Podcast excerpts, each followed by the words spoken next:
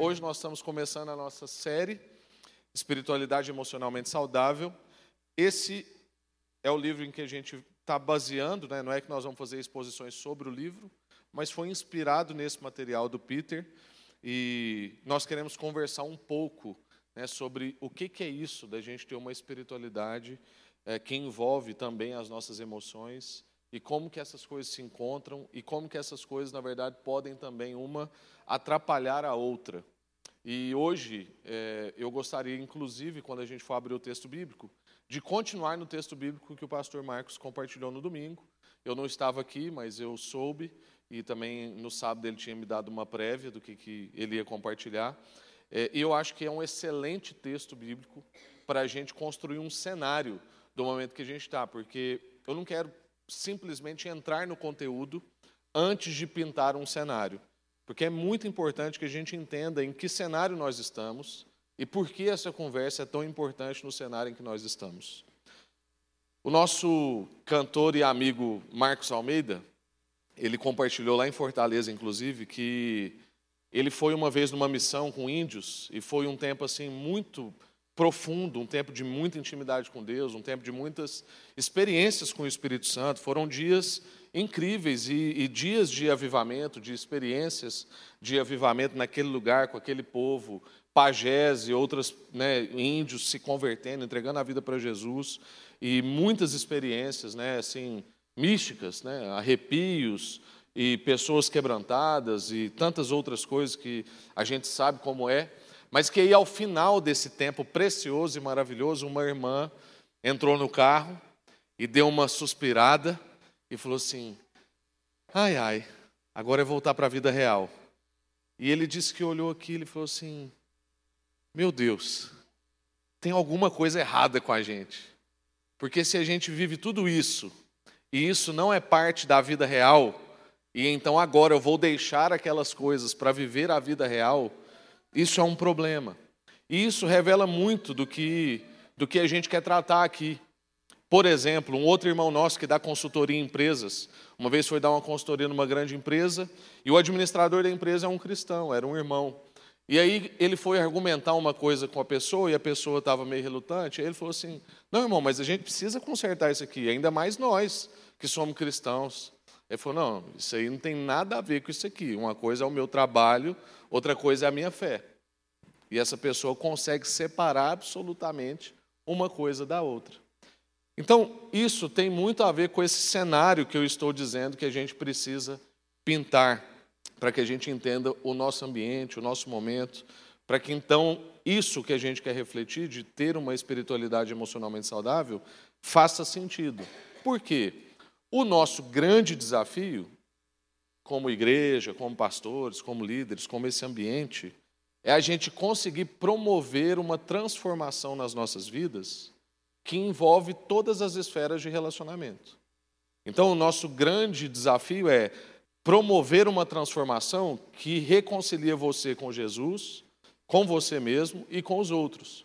Então, se essa aqui é uma experiência para você que só te resolve com Deus, e não te resolve com você, e não te resolve com os outros, então nós estamos falhando no nosso trabalho.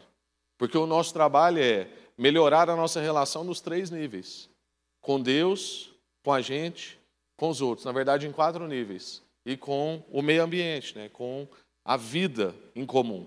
Ou seja, o evangelho que, que passa a ser parte da vida real. Como a irmã lá disse, ah, agora eu vou voltar para a vida real. Mas para que isso não aconteça, para que aquilo que a gente vive aqui faça todo sentido no nosso cotidiano.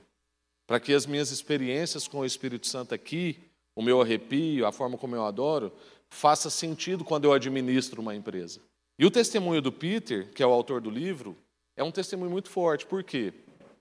Num momento de extremo crescimento da igreja, ou seja, estava tudo certo no seu ministério, ele para as outras pessoas, ele pastoreou uma igreja em Nova York. E para as outras pessoas, ele estava em pleno sucesso, a igreja crescendo numericamente, as coisas acontecendo, os ministérios desenvolvendo, os pequenos grupos multiplicando. Mas ele foi honesto em dizer que no início do livro que mesmo com a igreja crescendo e ele aparentemente tendo um sucesso, ele estava em colapso no seu casamento e no seu ministério. a ponto da esposa dele falar que não ia congregar mais na igreja dele. Ela falou assim: Eu não estou me separando de você, eu só não congrego mais na mesma igreja. E aí ele falou assim: realmente tem um problema grave na igreja que a gente pastoreia e na nossa liderança.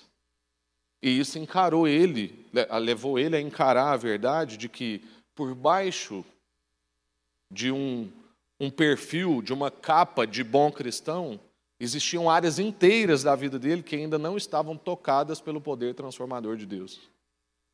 Coisas de herança familiar, coisas construídas ao longo da vida, a forma como se reage em determinada situação, a forma como eu lido com determinadas pessoas, a forma como eu fujo de determinados conflitos. Era uma das acusações da esposa dele. Você tem coisas que você precisa tratar na igreja e você não está tratando. Isso aí é um ambiente doente. E você está sendo iludido pelo crescimento numérico.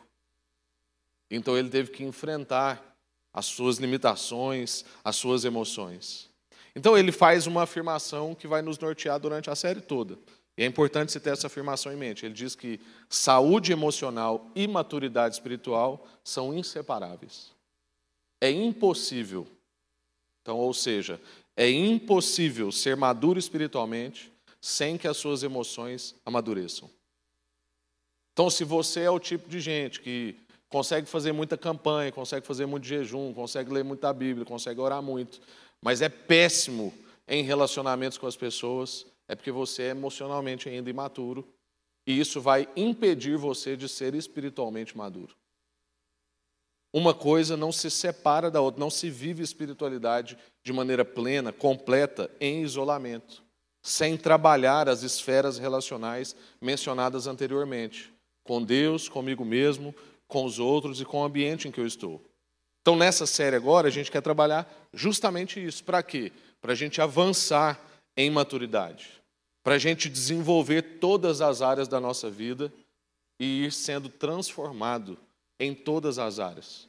Para eu não ficar um espiritualoide, que quando vai para o monte é uma pessoa que quase levita, mas quando os seus amigos de trabalho têm que tratar com vocês, acho que você é o Satanás. Porque a gente é assim, infelizmente.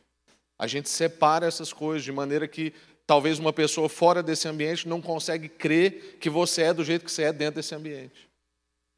E quando eu falo você, eu também estou me incluindo no processo, é claro. Então, nosso objetivo hoje aqui vai ser pintar esse cenário. Então, vamos ler Atos capítulo 4, abra sua, sua Bíblia. Nós vamos ler primeiro do verso 1 ao verso 3, depois pular do verso 8 até o verso 11. O ideal seria eu ler essa história corrida, porque o texto de Atos capítulo 4 é uma história. Então, como a maioria já ouviu o texto corrido domingo, então a gente vai pular alguns versos, mas você tem Bíblia no celular ou de papel, você pode ler isso também na hora que você quiser. É só para a gente ser mais objetivo, porque o culto de quarta tem um tempo reduzido e hoje nós ainda vamos fazer ceia aqui. Né? Então, porque tem gente que só congrega na quarta, é importante a gente ceiar também na quarta-feira. Se você já ceiou domingo, tem problema nenhum. Né? Houve um tempo da igreja que o povo ceava todo dia. Então, a gente pode cear de novo, tranquilo. Atos capítulo 4 vai dizer: Enquanto Pedro e João falavam ao povo, chegaram os sacerdotes, o capitão da guarda do templo e os saduceus. Eles estavam muito perturbados porque os apóstolos estavam ensinando uh, o povo e proclamando em Jesus a ressurreição dos mortos. Agarrar, agarraram Pedro e João e, como já estava anoitecendo, os colocaram na prisão até o dia seguinte. Pula para o verso 8. Então Pedro, cheio do Espírito Santo, disse-lhes: Autoridades e líderes do povo, visto que hoje somos chamados para prestar contas de um ato de bondade em favor de um aleijado, sendo interrogados acerca de como ele foi curado, Saibam os senhores e todo o povo de Israel que, por meio do nome de Jesus Cristo, o Nazareno, a quem os senhores crucificaram, mas a quem Deus ressuscitou dos mortos, este homem está aí curado diante dos senhores. Este Jesus é a pedra que vocês, construtores, rejeitaram e que se tornou pedra angular. Irmãos, o que, que nesse primeiro momento a gente quer destacar? Jesus como pedra angular. A gente refletiu aqui no domingo passado que muitos de nós estamos distraídos porque hoje nós não vivemos uma perseguição evidente. a gente vive no nosso país uma perseguição velada. Na verdade, hoje, do jeito que o país está, para quem não é crente, pode ficar parecendo que nós estamos vivendo uma perseguição inversa. Parece até que os evangélicos estão perseguindo o povo. Mas o fato é que existe uma perseguição velada. Existem resistências, existe uma mente. Porque quando Paulo diz, as Escrituras dizem para nós que esse mundo jaz no maligno, não é o um mundo coisa, não são as árvores, as paredes, as construções, é uma mente. Há uma mente que jaz no maligno e trabalha para que a gente não viva segundo o nosso chamado e a nossa vocação. E essa perseguição, essa existe. Há uma conspiração para que você não consiga viver a vida que Deus planejou para você. Então você é distraído, e na minha opinião, hoje, a maior coisa que nós temos chama-se distração. Então você é distraído de todas as formas para não viver esse relacionamento pleno com Deus e não viver a vida plena que você pode viver. Como já disse John Piper, a rede social veio para provar que nós nunca deixamos de orar por falta de tempo. Porque era uma coisa que ninguém tinha e a gente já não tinha tempo. E agora todo mundo tem e usa muito tempo. E onde é que estava esse tempo? E o fato é que nós estamos muito distraídos. Mas a pergunta que eu quero lançar para vocês, diante dessa, dessa ênfase, colocaram eles na prisão, que é uma perseguição, é, é algo explícito, mas a gente pode também traduzir isso aqui para as prisões que a gente vive hoje, apegados aos nossos celulares ou apegados às emoções de outra pessoa, refém das nossas histórias ou das histórias de quem está perto de nós, ou refém dos nossos próprios desejos, aprisionados. Essa expressão também no início do verso 8 que diz que Pedro estava cheio do Espírito Santo somada a essa afirmação de que Jesus é a pedra angular, eu quero te fazer duas perguntas. A primeira é: você tem um hábito tal, como ir à igreja, ler as Escrituras, fazer alguma devocional, frequentar um pequeno grupo, ou você está cheio do Espírito Santo? Essa é uma pergunta. A outra é: essas coisas se tornaram parte da sua rotina e da sua cultura, ou você está cheio do Espírito Santo? Porque muitas vezes essas atividades estão nos enganando. E fica parecendo que a gente está cheio do Espírito Santo. E fica parecendo que Cristo é a nossa pedra angular. Mas eu quero te fazer outra pergunta: Cristo é a pedra angular da nossa vida ou ele é uma decoração? Que eu carrego, ou que eu penduro, ou que eu vou, como esse prédio, Cristo é a nossa pedra angular ou é só uma decoração? A gente tem em alta conta, a gente tem em alta conta um ou dois dias da semana que a gente dedica para isso, quarta e domingo, ou um pequeno grupo e domingo, ou ele dirige as nossas decisões, os nossos relacionamentos, os nossos posicionamentos e a nossa agenda. Porque, por exemplo, eu compartilhei isso em um casamento recentemente. No primeiro milagre de Jesus, quando ele transforma água em vinho, milagre polêmico, né? Era melhor ter transformado vinho em água, né? Bom, mas né, não é isso que eu quero tratar. No primeiro milagre de Jesus, ele tem uma conversa com a mãe dele e as pessoas acham que Jesus era mal educado, né? Um menino mal criado, falando desse jeito com a mãe dele. Mas o que Jesus está querendo deixar claro com Maria, e se você não lembra dessa história, é porque o vinho acaba na festa de casamento, a mãe dele fala para ele lá e resolver o problema, ele fala assim: mulher, o que tenho eu contigo com essa situação? O que, que Jesus está querendo dizer com isso? Ele está dizendo que ele não é pressionado pelas circunstâncias. Jesus não é reativo. Uma coisa aconteceu e ele reage. Jesus é proposital, intencional. Jesus só faz o que está na agenda do Pai. Então Jesus está dizendo: olha, eu não ajo por pressão. Eu ajo segundo a minha própria agenda. Então a gente tem que meditar se nós estamos agindo só reativamente e por pressão. Acontece um problema, eu reajo. Eu tenho um desafio, eu reajo orando. Ou se não, se eu estou buscando em Deus revelação suficiente para eu ser intencional, proposital, se Ele é essa pedra angular ou se Ele é só algo que eu recorro de vez em quando. Se Ele é o centro ou se Ele é essa decoração. Que eu tenho alta conta em alguns dias da semana, em alguns momentos do meu dia, mas ele não dirige todas as minhas decisões, todos os meus relacionamentos, os meus posicionamentos. Hoje em dia, nós conversamos um pouco disso também lá na conferência em Fortaleza. Nós estamos precisando criar uma ética cristã da rede social. Porque hoje em dia existe um negócio chamado capital moral. Que parece que se você não se posiciona sobre tal coisa, ou se você não dá opinião sobre tudo, você não tem um capital moral.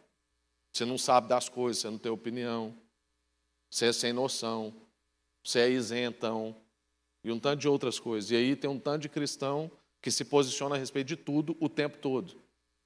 Esses posicionamentos são direcionados pelo Espírito ou eu estou posicionando porque eu estou sendo pressionado circunstancialmente? Nós estamos baixando a guarda? Eu acho que nós estamos baixando a guarda porque a gente não está vendo a perseguição explícita. Nós não estamos vendo como a gente está sendo conduzido para a distração. Nós não estamos, não estamos percebendo como a gente está sendo pressionado para negociar princípios de família, de casamento, de identidade. E a quando a gente tem um vislumbre de percepção, a gente reage mal, porque somos reativos. E aí muitas vezes a gente reage fora do espírito, porque a gente está distraído. Antigamente, irmãos, e não muito antigamente, há uns 30, 40 anos atrás, quando uma pessoa convertia, ela tinha que converter mesmo, porque não era romântico a vida na universidade, a vida com os amigos de trabalho. Hoje, eu sofro bullying lá com meus amigos da trilha por ser crente, mais ainda por ser pastor. Mas, quando a filha está doente, a mãe está doente, o casamento está ruim, eles pedem oração. Eles respeitam. É porque o bullying hoje virou, né, como, como eu digo, quando reeditar o livro lá do Gary Chapman, Chapman, das cinco linguagens do amor, tem que ser seis linguagens do amor. Porque o bullying virou uma linguagem de amor, né? Esse, eu estou falando desse bullying que eu sofro lá, tá, irmãos? Estou falando de bullying de verdade na escola, não. Senão causa polêmica. Mas hoje em dia a gente não vê isso. Uma pessoa converte e parece que o que muda na vida dela é só uma agenda. Agora ele tem um compromisso que ele não tinha no domingo. Mas quando alguém vai confrontar o administrador, ele fala assim: não, uma coisa é o que eu creio, outra coisa é o que eu trabalho. Então eu te pergunto: você é um convertido e a única coisa que mudou em você foi o seu grupo social o seu calendário e algumas músicas que você ouve. Muita gente no nosso meio, a minha vida, vai vivendo essas agendas, esses eventos, os pequenos grupos, os congressos e etc. Mas não são transformados, como Peter identificou na vida dele. Áreas inteiras da vida dele que ainda não tinham sido tocadas pelo poder transformador de Deus. O que realmente a gente precisa tratar na nossa vida, irmãos, só se evidencia, só se mostra em momentos de tensão, de pressão e de conflito. Por isso que o Peter Escaseiro aqui precisou da esposa dele lá e pressionar, falar assim: não, eu não dou conta de congregar nessa igreja sua mais. Aí, num momento de conflito, de pressão, de tensão, ele foi forçado a avaliar algumas das suas emoções, que precisavam ser trabalhadas e tratadas. Aí, nos momentos de tensão, de pressão e de conflito, é que a gente vai percebendo que as pessoas não estão sendo transformadas na profundidade. É por isso que ele usa aqui essa imagem do iceberg. Porque, irmãos, 1% da vida cristã acontece aqui em cima da água. O resto acontece debaixo. É na profundidade, é no invisível. É nas coisas que só você sabe que você precisa ser tratado e em coisas que você ainda nem sabe. E que você vai descobrir na relação. Porque na relação é que a gente vive momentos de tensão, de conflito e de pressão. A gente vai percebendo que nós só estamos reciclando os mesmos problemas. Não tem coisa pior para a gente quando a gente atende um casal, um jovem, alguma circunstância N, e a gente trabalha com aquela pessoa e passa X meses ou um ano e a gente recebe a pessoa no mesmo lugar. Por quê? Ela mudou um comportamento, talvez ela mudou um compromisso, mexeu na agenda, mas ela não foi transformada na profundidade. Parece então que Cristo não tem sido a pedra angular das nossas vidas. Parece então, respondendo aquela pergunta, que nós não estamos cheios do Espírito Santo, talvez. Claro que eu não quero com isso estabelecer um julgamento, eu me incluo no grupo dos distraídos, com certeza e que por vezes estão baixando a guarda. E eu, várias vezes, estou também baixando a guarda. muitas vezes distraídos e cheio das agendas evangélicas, mas não necessariamente sensível, cheio do Espírito Santo, quebrantado para uma determinada circunstância. A gente brinca com realidades espirituais. Muitas vezes chega um problema para nós, a gente pergunta para a pessoa: como é que está a sua relação com Deus? Ele fala assim: não, eu vim aqui para tratar tal coisa. E aí eu tenho que lembrar a pessoa que eu não sou um psicólogo, que a gente trabalha sobre a relação dela com Deus. Mas pior, muitas vezes eu me traio nisso. E eu fico avaliando o comportamento e tentando ajudar a pessoa a resolver o comportamento, sendo que a parte nevrálgica está na relação com Deus. Como está a espiritualidade? Como está a nossa convivência com Jesus? Então nós estamos pintando o cenário. Avança para o verso 20, Atos 4, verso 20. Nossa, tem coisa demais para falar aqui, irmãos, não vai dar tempo não. Tem a próxima quarta. O verso 20 vai dizer: Pois não podemos deixar de falar do que vimos e ouvimos. Agora vai para o verso 23. Então, vimos e ouvimos. Quando foram soltos, Pedro e João voltaram para os seus e contaram tudo que os chefes e sacerdotes e líderes religiosos lhe tinham dito. Notem que não é uma perseguição de incrédulos, é uma perseguição de religiosos. E muitas vezes a gente também vai sofrer isso. Ouvindo isso, levantaram juntos a voz dizendo, a voz a Deus dizendo, fizeram uma oração de ação de graça. Só soberano, tu fizeste o céu, a terra, o mar e tudo que neles há. Tu falaste pelo Espírito Santo por boca do teu servo, nosso pai Davi. Por que se enfurecem as nações e os povos conspiram em vão? Os reis da terra se levantam e os governantes se reúnem contra o Senhor e contra o seu ungido. De fato, Herodes e Pôncio Pilatos reuniram-se com os gentios e com os povos de Israel nessa cidade, para conspirar contra o seu santo servo Jesus, a quem ungiste. Fizeram o que o teu poder e a tua vontade haviam decidido de antemão que acontecesse, ou seja, todo o sofrimento, toda a perseguição, Deus é quem estava ali, Deus não estava sendo reativo, Deus estava conduzindo a história. Agora, Senhor, considera as ameaças deles e nos capacita, capacita os seus servos para anunciarem a palavra corajosamente. Estende a tua mão para curar e realizar mais sinais e maravilhas por meio do nome do teu servo Jesus. Depois de orarem, tremeu o lugar em que estavam reunidos e todos ficaram cheios do Espírito Santo, mais uma vez essa menção, e anunciavam corajosamente a palavra de Deus. Nós temos aqui então evidente um testemunho. E quando o texto bíblico está dizendo para nós: nós não podemos deixar de dizer do que nós vimos e ouvimos. É porque esses discípulos, esses apóstolos, esses cristãos, estão dizendo que eles conviveram com Jesus. Não é que eles conviveram com a agenda de Jesus, eles conviveram com Jesus. Eles não frequentaram só cultos, eles não conviveram em agendas religiosas, eles conviveram com Jesus. Irmãos, é possível a gente estar, às vezes, diante de Jesus e não relacionar com Jesus. Quem é pai sabe do que eu estou falando. Porque muitas vezes o nosso filho está com a gente, mas ele relaciona com a gente só pelo que a gente pode dar e não relaciona com a gente. Não tem coisa mais triste para um pai do que toda vez que o filho vem até ele e dependendo da meiguice que o filho vem, você já fica assim, vai pedir alguma coisa. É frustrante, é triste, porque isso não é conviver com o pai, isso é conviver com o calendário do Pai, com o presente do Pai, com o recurso do Pai. Mas esses discípulos, ao contrário de Judas, por exemplo, eu já preguei isso aqui. Por que, que Pedro, tendo traído Jesus três vezes, não se matou? Porque Pedro tinha relacionado com mais do que o que Jesus podia dar, mais do que o seu poder. Pedro tinha relacionado com Jesus mesmo. E sabia que havia lugar para perdão.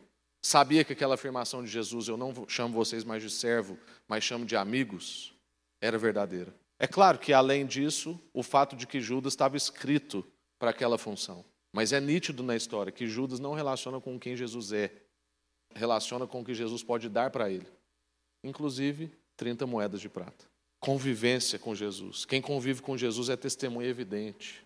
A coerência na vida como um todo, e não coerência só na prática religiosa. Mas esse povo também era cheio de coragem. E quando eles oram a respeito da situação que eles estão, e nós hoje entendendo que existe perseguição sobre nós, e perseguição contextual, esses discípulos não oraram para Deus tirar a perseguição. Mas oraram para que Deus desse mais coragem para eles continuarem anunciando, mesmo em ambiente de perseguição. Então, irmãos, provavelmente a gente não vai conseguir mudar o sistema inteiro, mas o que a gente pode mexer é clamar a Deus para que a gente não perca a coragem de continuar vivendo como a gente vive.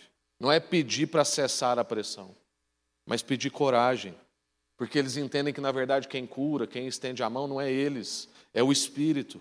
Quantos de nós ainda estamos vivendo dentro das agendas religiosas? Aderimos a um vocabulário religioso, mexemos em um ou dois itens de comportamento visíveis. Quantos já ouviram um cristão falar: ah, depois que eu converti, eu não tomo mais cerveja e eu não ouço música secular? Ó, oh, irmão, que grande transformação. Tudo bem, se ele era um alcoólatra, é uma grande transformação, mas, poxa vida, é pouco demais. É mexer em um ou dois itens da sua parte comportamental. Mas o que está sendo transformado no seu coração? O que está sendo curado e transformado nas suas emoções? O seu tom de voz com a sua esposa? O fato como você tem necessidade de ser reconhecido? Essas coisas estão sendo transformadas? Nós estamos convivendo com Jesus de fato? Ou nós só estamos convivendo com as agendas religiosas? Continuamos pintando o cenário. E vamos caminhar para o fim. Pula lá para o verso 32. Da multidão dos que creram, uma era a mente e um o coração. Guarda essa expressão. Ninguém considerava unicamente sua coisa alguma que possuísse, mas compartilhavam tudo o que tinham. Com grande poder, os apóstolos continuavam a testemunhar da ressurreição do Senhor Jesus e grandiosa graça estava sobre todos eles. Não havia pessoas necessitadas entre eles, pois que possuíam, os que possuíam terras ou casas vendiam traziam o dinheiro da venda e colocavam aos pés dos apóstolos, que distribuíam segundo a necessidade de cada um. Irmãos, nós temos aqui então um alinhamento da transformação acontecendo entre mente e coração. Não é uma transformação só comportamental, nem é uma transformação só da mente ou só dos afetos. Porque quando está falando coração aqui, está falando de motivações, de afetos. É um alinhamento de mente e de coração. A transformação, ou seja, acontecia na vida toda. Áreas palpáveis da vida estavam sendo transformadas. Quem tinha problema de ira, não tinha mais problema de ira. Quem roubava, não roubava mais, antes trabalhava, como o apóstolo Paulo disse. Esse alinhamento de mente e do coração é o grande desafio da nossa vivência de igreja. E por isso que a gente precisa tanto da exposição da palavra e, ao mesmo tempo, da relação com os irmãos. Por quê? Porque, irmãos, muito de nós cremos, muitos de nós cremos. Eu, é nítido, a gente recebe gente ali, por exemplo, para ajudar a pessoa em alguma área da vida dela, e a gente vai falando a palavra e a pessoa vai balançando a cabeça. Ou seja, ela crê, às vezes ela sabe, ela concorda. A gente sabe o que é correto, a gente crê nas Escrituras, mas, apesar de saber como devo ser, muitas vezes eu sou traído na minha vivência. Quantas vezes a gente já ouviu uma pessoa falar assim: eu sou assim, eu creio assim, só que a vida e o procedimento dela está totalmente para outra linha e ela não está percebendo isso. E aí o irmão pode ajudar. Ele pode me dizer. Alguém pode dizer assim, amigo, isso é o que você está dizendo. Isso é o que você crê. Mas o seu comportamento está equivocado. Ou o contrário. Ou eu posso dizer para ele, amigo, isso que você está dizendo e fazendo não é o que você crê. E aí eu ajudar essa pessoa a alinhar com o que ela crê. Por exemplo, eu leio as Escrituras e ouço o apóstolo Paulo falar assim: Fiz-me livre de todos para ser escravo de todos. Quantos anos eu oro isso? Mas muitas vezes eu ainda me pego escravo dos outros, antes de ser livre de todos. Escravo das emoções, escravo do reconhecimento, escravo do feedback. Como é que foram as tentações de Jesus? Questiona se ele é filho, questiona se ele pode fazer, questiona o que, que os outros vão achar. Então, irmãos, para a gente concluir, o cenário está mais ou menos posto, porque tem muito mais além disso que eu falei. Eu sei que esse, isso não é simplesmente o cenário, porque nós temos também um tempo que nos limita. Mas a gente ainda vive perseguição, alguns mais explícitos do que outros. Talvez no contexto que você está, você está vivendo muito, talvez em outro contexto, outro está vivendo menos. Mas o fato é que ela existe. E Deus por mais contraditório que isso possa parecer, mas Deus usa a fidelidade do seu povo diante da pressão, da perseguição, da dificuldade, para encorajar outros cristãos e também para atrair pessoas que ainda não creem para Ele mesmo. Ele fez isso nessa história que a gente acabou de ler, usando a fidelidade de alguns irmãos, usando a fidelidade dos apóstolos para trazer mais de 5 mil pessoas até Ele. Então Deus quer usar a nossa fidelidade, que extrapola as agendas religiosas. Hoje, Ele quer mexer na nossa vida. E atualmente, mexer no estilo de vida, desejar outras coisas, ter outras prioridades, é uma resistência.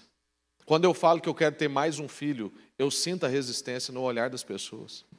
As pessoas querem fazer uma conta monetária comigo, filho é caro. Eu falo assim, são dois assuntos diferentes. O meu filho não é uma mercadoria. Como que eu afirmo que filho é caro? Eu não estou comprando alguma coisa, não. Filho é bênção. Aí eu tenho que escolher se eu ouço a cultura ou se eu ouço as escrituras. Se eu penso que o carro não dá para ter mais de três, ou se eu penso que as escrituras disseram para mim que filho é bênção. Estou citando uma coisa simples, mas que hoje mexer nas nossas prioridades ou desejar coisas diferentes, em si já é uma resistência. Mas essa resistência, irmão, se você for fiel, vai acontecer o que eu disse lá do meu testemunho da trilha. No momento de angústia, de pressão, as pessoas vão pedir para você orar por eles. Deus vai usar a sua fidelidade para atrair mais cristãos e para atrair pessoas que ainda não creem. Então, isso, viver resistências, pode encorajar outras pessoas. Então, viva, ainda que nas resistências. Eu quero voltar às perguntas do início para a gente orar. Eu tenho um hábito ou estou cheio do Espírito Santo? É parte da minha rotina e da minha cultura ou estou cheio do Espírito Santo? As agendas, as leituras, as pregações, elas estão afetando as minhas carências, a minha necessidade de reconhecimento, a minha ira, a minha ganância, a minha luta contra a mentira, os meus desvios sexuais, ou não, só estão mexendo em alguns comportamentos e no meu calendário. Porque nós somos chamados a ser um povo pleno, cheio do Espírito Santo. A sua conversão e a minha conversão tem que ter sinais evidentes de emoções sendo tratadas. A minha ganância tem que diminuir. Os meus desvios sexuais têm que cessar. O meu, minha necessidade de reconhecimento tem que ser pastoreada. Vamos orar? Senhor, muito obrigado por essa palavra.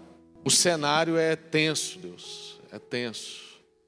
E talvez é mais difícil para nós que não temos perseguição evidente, porque a gente fica cozinhando em banho-maria e a gente morre em colapso porque a gente não percebe a água fervendo. Mas ajuda-nos, ó Deus, a ser sagazes, como Jesus disse, a ser astutos como a serpente ainda que a gente viva mansamente como a pomba. Mas nos dê, ó Deus, a sagacidade de perceber, Pai, a pressão que nós estamos sofrendo, a não negociar valores de família, a não negociar, Pai, tempo com o Senhor, a não negociar, Pai, a busca por quebrantamento, a não se entregar, ó Deus, a imagens de violência. Hoje a gente fica sabendo de uma notícia que não mexe com a gente mais, nós estamos anestesiados distraídos. O cenário está posto, ó Deus, mas a gente não quer desesperar diante do cenário, porque a gente sabe que o Espírito Santo do Senhor é poderoso para transformar todas as áreas e esferas da nossa vida. Então nós queremos colocar diante do Senhor as nossas emoções, Deus, as lutas mais profundas que a gente tem. Às vezes, ó Deus, a nossa necessidade de reconhecimento, de feedback, a nossa importância com o que os outros pensam de nós, está nos deixando escravo deles. E não nos permitem tratar coisas importantes que seriam, teriam que ser tratadas na vida deles. Porque a gente tem medo do que vão pensar de nós. Talvez, Deus, eu tenho uma fleuma, eu pareço calmo, mas quando pressionado eu sou iracundo. Eu grito, eu iro, eu dou murro em parede. E ainda me desculpo dizendo que eu não estou agredindo a minha esposa, mas eu estou. Porque existem várias formas de violência. Talvez, Deus, eu já fui transformado em tantas áreas, mas eu ainda sou apegado ao dinheiro. A ganância faz parte da nossa vida. Tem misericórdia de nós, Deus. Nós queremos colocar essas emoções à sua disposição. Transforma-nos. Usa essa série, ó Deus, para falar com a gente, para confrontar o nosso pecado, para nos movimentar do lugar que a gente está, para a gente não se conformar, ó Deus, com esse lugar que nós estamos sendo colocados pela sociedade, mas que a gente possa ser uma resistência, como esses apóstolos foram, e que a nossa fidelidade possa encorajar outras pessoas, como foi o caso desses apóstolos, atraindo mais de 5 mil pessoas ao Senhor. Que a nossa fidelidade marque o lugar em que a gente está, nosso local de trabalho, lugar que a gente mora, onde a gente estuda, as pessoas que a gente convive. Em nome de Jesus. Amém. Graças a Deus. Amém.